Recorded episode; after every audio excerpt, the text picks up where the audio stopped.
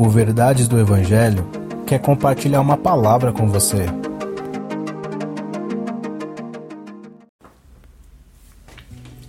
Efésios capítulo 5, versículo 22.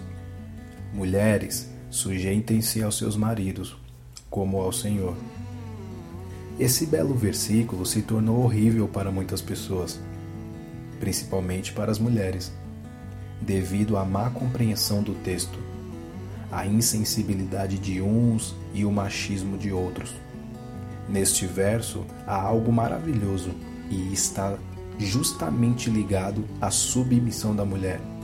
Embora alguém pense que a submissão é sinônimo de dominação, de escravidão ou inferioridade, mas eu quero dizer para você uma coisa: o texto não tem nada a ver com isso, e sim sobre o grande, belo e nobre papel da mulher em ser auxiliadora para o seu marido, através da submissão, ou seja, estando debaixo da missão que Deus designou.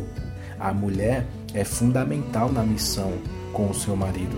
Por isso, você, mulher, saiba disso. Você é muito especial. Você é muito importante.